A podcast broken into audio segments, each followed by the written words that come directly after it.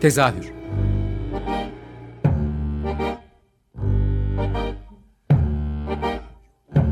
İstanbul tiyatro hayatı üzerine gündelik konuşmalar. What keeps mankind alive? What keeps mankind alive? The fact that billions are daily tortured, stifled, punished, silenced and oppressed. Mankind is kept alive by bestial. Hazırlayan ve sunan Gülin Dede Tekin Tezahürden herkese iyi akşamlar. Ee, bu akşam tezahürde e, Kadıköy Sanat Tiyatrosu'nun yeni oyununu konuşacağız. Bunun içinde ismini vermiyorum onlar anlatsın. Bunun içinde yanımda Çağıl Kaya ve Salih, Salih Usta var. Hoş geldiniz. Hoş bulduk. Hoş bulduk. Ee, oyunun adını vermedim. Ee, tahminen Parhesya diyebilir miyiz? Nasıl okuyoruz? ya sen Parhesya de. Seyirciler ne desin? Onlar Paresia desin. Paresia tamam. Ya biz bu isim baya bir hani çok gitti geldi araştırdık sonunda Paresia olduğuna karar verdik bir Yunanlı arkadaşla beraber. Ee, yoksa Paresia, pa, Fra, Frasia, Farsiya ya ben hala ağzımdan Farsiya çıkıyor. O kadar bir süre Farsiya dedik ki o yüzden Farsiya diyorum yani. tamam Parhesia diyoruz o zaman. Evet. Tamam. Ee, çünkü gerçekten bu büyük bir kafa karışıklığı. Ee, şaka bir yana şimdi oyunun e, sıradan bir oyun olmadığıyla başlayalım aslına bakarsan. Zaten Kadıköy Sanat Tiyatrosu biraz sonra değişeceğiz ama fiziksel tiyatro üzerine yoğunlaş, yoğunlaşmış bir ekip ama e, bunun e, bunu felsefi yani yaklaşımlarla ya da yani var olan bir metinden ziyade kendi yarattıkları metinle de harmanlayarak ilerliyor. Bu Parhesia'nın hikayesini e, tanıtım metninizde Foucault'un bir kitabı üzerinden e, doğruyu söylemek metninden yol aldığınızı söylüyorsunuz. Sizden bir bunun e, ta geçmişten günümüze Parhesia ne demek, neden Parhesia, neden Foucault diye bir derin inceleme isteyeceğim. tamam. Bu Parhesia e, bizim, bizim WhatsApp grubumuz var arkadaşlarla oyuncu grubumuzda. Parhesia 4 olarak geçiyor. Bu 4-5 senelik bir iş aslında. Hı hı. Ve her yıl başlanıp bitirilemeyen bir iş. Burada başladığım nokta hani Paresya e, Foucault'un Doğruyu Söylemek kitabı. Yani hakikati söylemek, doğruyu söylemek ama egemen bir kişiye karşı sana zarar geleceğini bilerek doğruyu söylemek. Bunu göz alarak doğruyu söylemek. Derdim şuydu. Bir sahne üzerinde belli teknik araştırmalar yapmak. Bir de gerçekten çağımızda şu anda ne, ne yaşıyoruz ve bize bazı yalanlar söylüyor ve gerçeğin söylenmesi elzem bir durumda duruyor. Bunu sahneden nasıl söyleyebiliriz? Ve ne söylemeliyiz? Ee, bu 4-5 sene içerisinde çok değişti. Ee, ve her sene başka bir araştırmayla bu noktaya geldi ama çık, çıkmama nedenleri başka önceki yıllarda. Hep teknik nedenler yüzünden. Aslında gerçekten de derdimiz şu oldu. Biz şu an gerçekle ilişkimiz ne? Çünkü post-truth'la ilgili durumlar var. Hani gerçeğin değiştirilmesiyle ilgili çok büyük bir çağda yaşıyoruz şu anda. Gerçek ne? Hakikat ne? Ve bu hakikati hangi yolla sahneye taşıyabiliriz? Gibi bir araştırma aslında bu. Ee, ve bizim hakikatlerimiz ne? Söylememiz gereken, seyirciyle paylaşmamız gereken hakikatler ne? meselesi üzerinden çıktı. Burada da bir sürü kaynak var işte Foucault'un kendi kitabı hani bunu sahneye taşımak değildi ama o bizim için kılavuzdu. Bunun dışında e, Eduardo Galeano veya başka kaynaklar bir sürü kitaplardan kaynak olarak aldık bunları. Peki e, buradaki hakikatten kastınız ülkeye dair bir şey dair değil. Kendi hakikatiniz olarak mı almalıyım ee, burada? Yani kendi hakikatimiz de var. Zaten ülkeye dair ya da dünyaya dair hakikatler içinde de kendi hakikatimiz Hı-hı. var. Ya da bizim hakikatimizde onlar var. Dolayısıyla kendinden başlayan ve e, büyük büyüyen bir çerçeve gibi. Yani Salih bize bu tüm bu yıllar süren e, prova süreçlerinin başından itibaren e, hem kendimize hem de söylediğim e, odaklara doğruyu söylemek üzerinden bir şeyler sundu. Dolayısıyla tek bir yere odaklandığımızı söyleyemem. Ama tabii başından beri bir taraftan e, bu malzemelerle e, şey araştırması e, yapmış olduk. E, öncelikle kendi yani ben öyle algıladım evet, bu süreci. Evet. Öncelikle kendimize doğruyu söylemek. egemen e, şeyi kendi kabul ederek zor bir süreç tabii. Kendine zarar ver öncelik. Evet. Kendinle mücadele üzerinden. Peki metni çıkarma süreci nasıldı? Hani sahneye taşınmadan önce o metni masa üzerinde bir arada biliyorum ki uzun bir tartışma döneminiz de oldu. Tabii. Çok çok fazla kitap e, okuduk beraber ve o kitapları aslında sadece fiziksel çalışmanın ötesinde e, kitapları e, ele, eleştirdiğimiz demişim. Kitapları eleştirdiğimiz bir süreç oldu. e, kitaplar üzerine konuştuğumuz ve tartıştığımız ve neler çıkarabiliriz dediğimiz bir sürü e, zaman oldu. E, dolayısıyla malzemeler oradan doğdu. Yani bizim belli bir metnimiz yok. Yani parçalı metinler var. Bu yüzden de anlattığımız şeyler üzerinden düşündüğümüzde çok fazla malzeme biriktirdik. Yani çok fazla kitap okuduk. Bunları grup içinde tartıştık, eledik. Bunları sahne üzerinde gördük. Gördüğümüz şeylerden sonra damıtılmış bir hale getirmeye çalıştık. Ve buradaki en önemli metindeki parçalardan biri de otobiyografik malzemeler. Hı hı. Yani kişinin kendisiyle ilgili bilgiler. Hı hı. Ee, son senelerde kast olarak da bununla çok ilgileniyoruz. Yani ben de çok ben çok ilgileniyorum özellikle. Ee, yani kişinin kendisine ait bilgiler zaten bizim çağımızda yaşadığımız sorunlarla ilgili çok büyük temel bilgiler veriyor. Hı hı. Ve bizim kişiyle kurduğumuz ilişki sahne üzerinde seyircinin çok basit bir ilişki kurmasını sağlıyor. Hemen anlamamızı sağlıyor. Hı. Onu ve bizi, kendimizi. Ee, ve diğer okuduğumuz kitaplardan gelen metinlerle aslında çok parçalı bir yapıyla metin oluştu. Ve böyle bir bir ihtiyan diyebilirim yani çok parçalı. Hı hı. Bir ihtiyan değil mi demeyeyim şimdi karıştırdım. hocam istersen de. demeyeyim demeyeyim.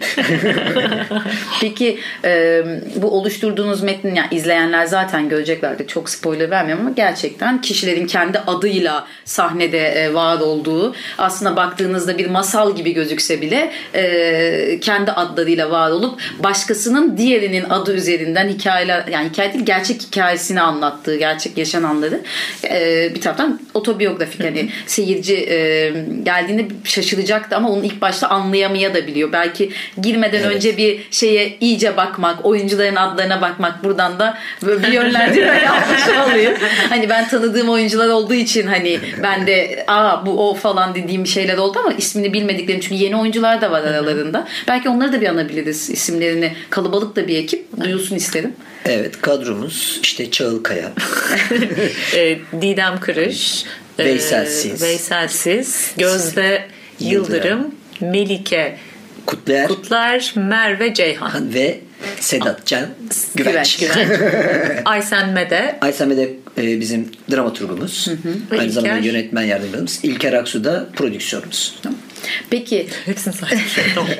e, şeye dönersek. Şimdi oluşturduğunuz bir metin var. Bir de bunu sahneye bir uyarlamanız var. Önce bir sizin fiziksel tiyatroya bakışınızdan bahsedip bu, bu metni sahnede nasıl izliyoruz? Ona, ona değinebilir miyiz? Ya bu fiziksel tiyatro tartışması çok hani tartışmalı mesele. Biz de fiziksel tiyatro yapıyor muyuz, yapmıyor muyuz meselesi üzerinden. bunu konuşmuştuk hatırlıyorsan. Güraylar bunu araştırıyorlar var mı? Güraylar araştırıyor bunu. fiziksel tiyatro araştırmaları ekibi. Biz de başvurduk bir dilekçeyle oraya. Sonucunu bekliyoruz Bunu tabii dinleyiciler yani. anlamıyor. Kendi içimizde yaptığımız bir espriydi. ya böyle bir tartışma var. Ama malzemelerimizin çoğunu fiziksel tiyatro denen e, yerden alıyoruz.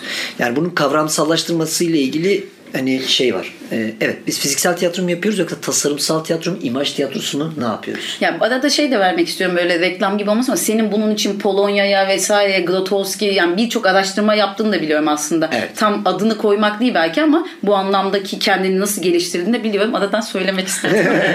ya çok uzun bir süreç. Hani evet. Hani gerçekten Grotowski Enstitüsü'ne gittim. Başka yer gruplarla çalıştım. Filan sonunda bu noktaya geldik ve şimdi kendi araştırmalarımızı yaptığımız bir noktaya geldik. Hı-hı. Yani sahne araştırmalarımızı, beden araştırmalarımızı araştırmalarımızı yaptığımız bir noktadayız. Ee, burada da şunu tutuyoruz. Ya bir şeyi ağzımız olmasa, sözümüz olmasa bedenimiz bizim anlatım dilimiz olduğunda nasıl anlatırız?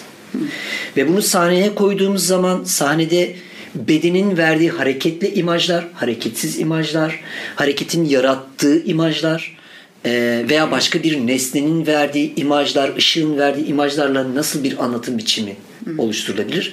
Ve buradaki en önemli nedenlerden biri de buraya bu doğru, buraya kaymamızın şu andaki seyirciye çağımızda gerçekçi tiyatro ile bir şeyler anlatamayacağımızı düşünmemizden kaynaklı. Başka bir dil arayışı, başka bir şekilde nasıl ilişki kurabiliriz ve seyirciyi nasıl değiştirebiliriz? Bu yüzden de bizim bedene dönmemiz gerektiğini düşünüyoruz aslında. Beden unutulmaya yüz tutmuş noktadan bir dönem hani çok tutuldu ve sahneye taşındı. Şimdi tekrar uzaklaştırıldı. Özellikle bizim gibi ülkelerde. Ama şimdi ge- tekrar geri dönülmesine dair bir e, hareketlilik var. Türkiye'de de var şu anda. Evet. Çok net bir şekilde. Evet. Bunun yoluyla yeni bir ilişki biçimi var seyirciyle. Yeni bir anlatım biçimi. Biz de bu anlatım biçimini araştırıyoruz aslında. Nasıl anlatacağım? Neyle anlatacağım? Ee, ve seyirciyle ilişkim ne olacak? Onunla ben ne yaşıyorum? Anlattığım şeyle. Fiziksel tiyatro bizim için bu noktada biraz.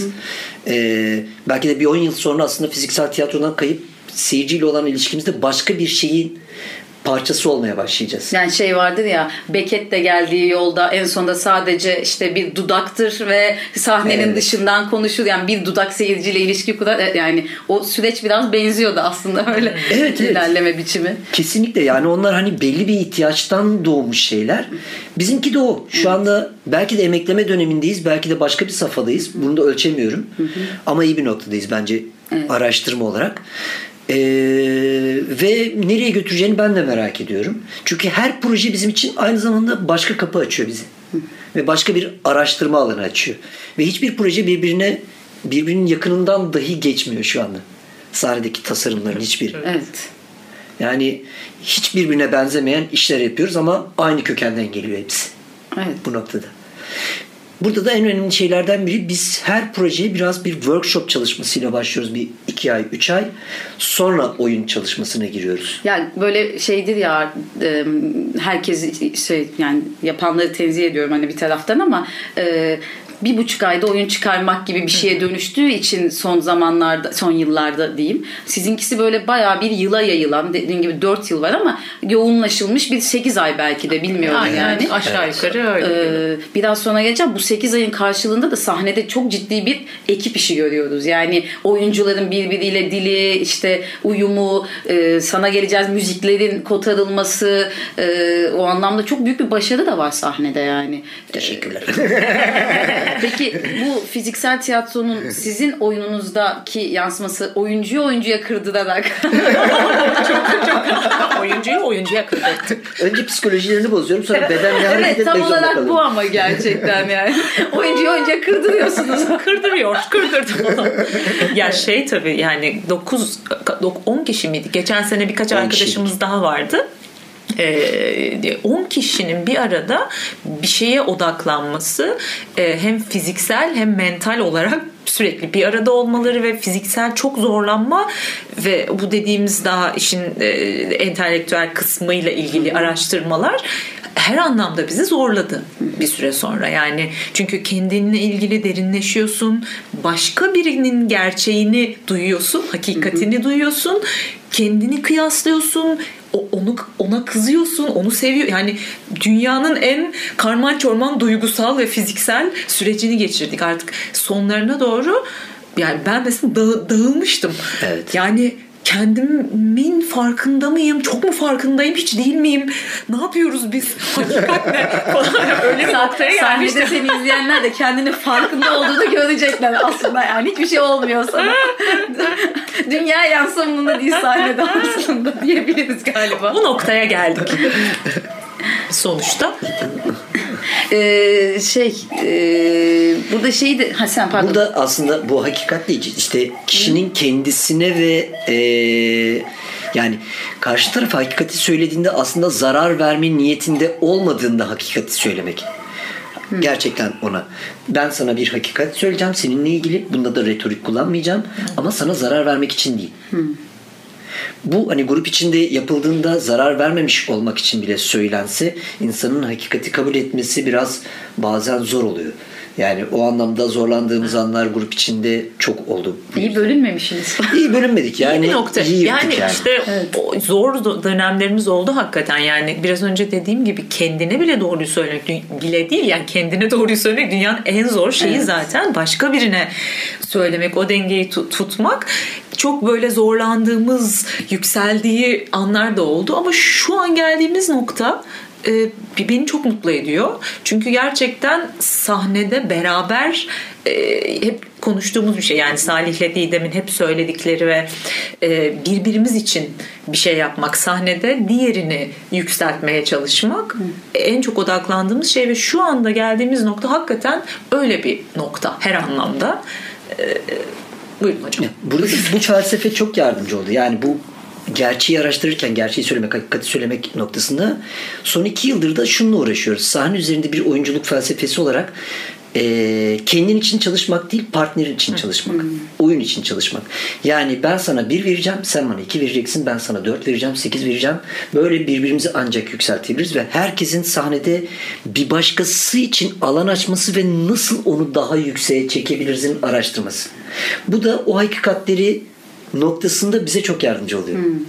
Bu içinde bulunduğumuz dönemde tabii ki hani e, şartlar vesaire bir sürü şey gereği ama insanların tek kişilik oyunlara yöneldiği bir dönemde aslında çok da kıymetli bir şey araştırdığınız şey. Evet. Çünkü evet. çok zor artık kalabalık oyunlarla işler yapmak ve orada da kendini parlatmak değil birlikte parlamayı yaratmaya çalışmak. O yüzden de çok kıymetli yani bu araştırma ki sahnede gerçekten bu yardımlaşma yani bu oyunla ilgili oyundan çıktığımda benim en çok kalbimi çarptıran şey buydu. Ne kadar güzel bir ekip çalışmasıydı dedim. Yani e, hiçbir şey aksamıyor bir saat gibi. Burada e, şeyi de fark ettim. Yani kıyas ne kadar doğru bilmiyorum yanlışsam düzelt ama senin bir şarkı tekantı öğrencisi olduğunu çok gösteren de bir şey bir taraftan yani. Ee, o makinenin hiçbir yerinin aksamayıp böyle her detayıyla ince incik cinciyle uğraşmış olmak sonra ışığı da keza onu da Utku anarız biraz sonra. Ee, Utku yapmıştı değil mi? Evet Utku ee, o anlamda biraz böyle şarkı tekant çıkışlı olduğunda e, o hissi veriyor yani oyunu izleyen biri bunu anlayabilir diye düşünüyorum. Ya şarkı Marco öyle bir zehir enjekte etti ki bize yani onun çıkması imkansız. O benim hayatımda karşılaştığım tiyatroyu belli bir noktaya getirmemde en önemli noktalardan biri. Yani onun verdiği o bilgi bizim işlerimizin tamamında ama kendi işimi oluşturmak için bir taban oluşturdu. O yüzden Şahika Tekant yani benim için çok acayip bir noktada duruyor yani. Her işimizin her parçasında var neredeyse çığır açmış durumda bizim için yani. Zaten Türkiye tiyatrosunda da hep böyle başka bir tarafta tutuluyor. Yani evet. bu senede iyi o gerçekten senenin en iyi işlerinden biriydi. Ee, neyse dağılmayalım. ee, şimdi şeyden de bahsetmek istiyorum son 6-7 dakikamızda. E, oyundaki e, met, bir metinden bahsettik ama metnin en büyük yardımcısı da şarkılar ve bunlar çocuk şarkıları. Evet. Yani bu seçimlerin sebebinden ve o koroyu oluşturma halinden de biraz yani müzik kısmı sende işin. O yüzden senin bir caz sanatçısı olduğunu da buradan altını çizelim.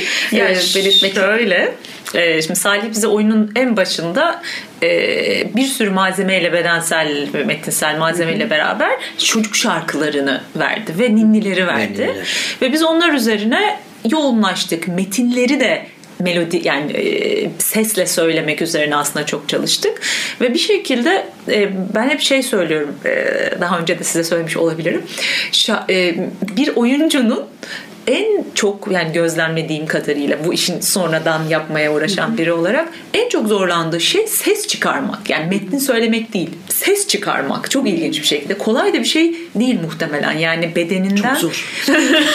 yani doğru sesi çıkarmak mı aslında, aslında kastım? bazen aslında doğru sesi çıkarmaya odaklanmak hmm. iyi bir şey değil ya. Yani hmm. Çünkü amaç o değil. Sadece bir şey anlatmak. Hep yine hocamın söylediği gibi yani bir şeyi anlatmaya çalışmak önemli olan. Ses çıkarmak da öyle bir şey.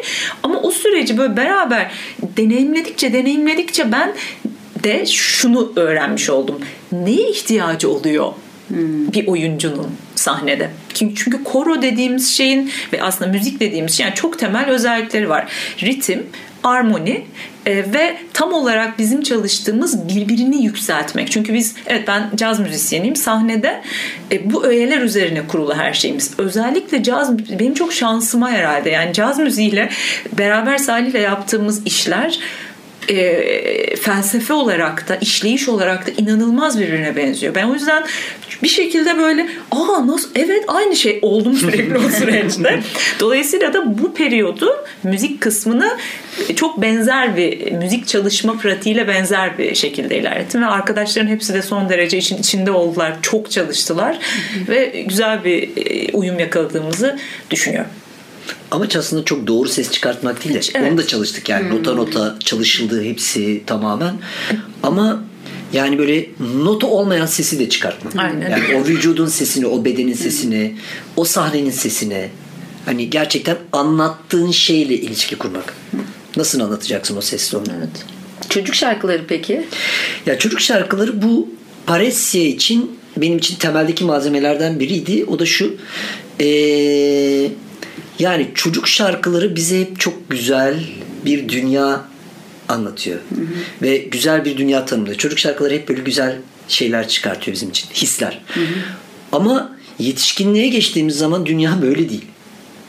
Gerçekler böyle değil yani. Hı hı. Hayattaki gerçekler. Buradaki sahnedeki dramaturjiyi de oradan kurmak hı. istedim. Yani küçüklüğümüzde veya daha sonrasında da bize bazı yalanlar söylendi. Evet. Dünyanın çok güzel olduğuna dair, başka şeyler olduğuna dair ama dünya böyle değil. Çevredeki insanlar böyle değil. Hı. Ee, ve buradaki ilişkileri oradan kurmaya ve çocuk hani çocuğa döndüğümüz zaman her şeyin saf olma hali var. Evet. O çocuk şarkıları da bizi oraya çekiyor biraz. Herkesin o saf olduğu dönem. Bir de şey gibi bir şey hissediyorum hızla şey yapayım. Yok, yok, ee, e, çocuk şarkılarında çok bir kısmında çok o yani o saf işte açık beyinleri işlenen böyle inceden inceye çok fazla ideolojik evet. şey var ya yani inanılmaz Ben iyi hissettiriyor derecede. diyordu ya yetişkin olunca aslında onlar iyi hissettirmiyormuş aslında evet. onu fark ediyoruz. Ama çocukken onu asla o yüzden. bilmiyorsun yani o e, cinsiyet kodlarından tut da. Kesinlikle. Ya her şey sürekli olarak işte evet. güçlü ol bilmem ne bir sürü şey yani. Anneni üzme şunu yapma. Aynen falan. öyle devletine vatanına saygılı ol falan gibi şeylerle dolu o şarkılar. Evet. Dolayısıyla evet o zaman çok iyi hissettiriyordu şiirlerde şarkılarda ama e, Acaba öyle miydi? Bazı çocuk şarkıları çok psikopatça. Çok evet. inanılmaz. Yani göbeğinden ne yapmalı bir eşeğin ya da yani, kulağını kesip ne evet. yapmalı gibi bir yerlere Şubatap gidiyor yani. Şubatap. Dünya tatlısıdır. Şubat, neyse onu konuşuruz. Şubatap çocuk şarkıları çok güzel. Öyle mi? evet, evet. Yani o, o yalanla ilgili bir evet. durum vardı ve şu anda ortak bilinci hemen çekiyor bizi sahne üzerinde. Evet. Son iki dakikamız o yüzden bir de reklam yapalım. Yani tamam. oyun nerede oynanıyor, ne zaman oynanıyor biraz da onlardan bilgi verirseniz sevinirim. Biz Kadıköy Tiyatro'ndayız. Şu andaki daha çok oynadığımız sahne, ortağı olduğumuz sahne evet, aynı zamanda. Tiyatronun yeni yerine geçtiğinde altını çizelim. Yel değirmeni. Bugün de çok altını çizdim. Yel değirmeni. altını çizelim. Kadıköy Yel değirmeni. Eski sahne değil. Evet. Ee, yeni bir sahnemiz var. Oradayız. ee, oyunlarımızı orada oynuyoruz. Karşı tarafa belki geçeceğiz. Onun dışında turnelerimiz var. Ocak ayında da 6 ve 31 Ocak'ta oynuyoruz. Hı hı. E, tiyatrolar.com'dan ulaşılabilir. bir de e, artık sığınağı kalmadı evet. devam ediyor galiba Deniz şey Didem'in oynadığı. Evet o da devam edecek sadece Ocak ayında yok. Şubat ayından itibaren o da tekrar seyirciyle buluşacak. Peki yeni proje var mı? Onu da soralım. var. Var. Ben e, o tek kişilik işlerden birini yapıyorum. Baktım 9 kişiyle çalışmak çok zor. Oldu mu şimdi sadece yani... röportajı bitirirken? Yok zamanı gelmişti. Ben de sahneye çıkmak istiyorum evet, artık. Evet özledik biraz. seni sahnede özledik. görmeyi gerçekten. Çok uzun yıllar oldu. Bu kez de Didem yönetecek. Hı hı. Ben oynayacağım. Ne zaman onu da görebileceğiz? Umarım 4 yıl sürmez değil mi? Sürmez sürmez. Bunun araştırması biraz daha kısa sürecek büyük ihtimal. Tamam. O zaman e, sizin eklemek istediğiniz bir şey var mı? Vallahi gelin oyunlara bol bol. Bütün sanat konserlere de gelin. Arada onu söyleyeyim. Bol Çok bol gelin. Çok teşekkür ederim geldiğiniz için. Konuğum olduğunuz ederiz. için. Ee, seyirciniz bol olsun, alkışınız bol olsun. Güzel bir yıl olsun 2020 sizin için de. Yılın ilk gününde benimle olduğunuz için de ayrıca çok teşekkür ederim. Biz teşekkür ederiz. Dinleyicilere de çok teşekkürler. Herkese iyi akşamlar.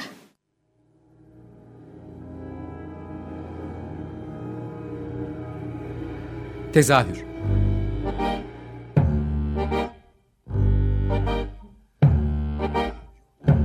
İstanbul tiyatro hayatı üzerine gündelik konuşmalar. What keeps mankind alive? What keeps mankind alive? The gun billions. A daily torch and stifle silenced and oppressed.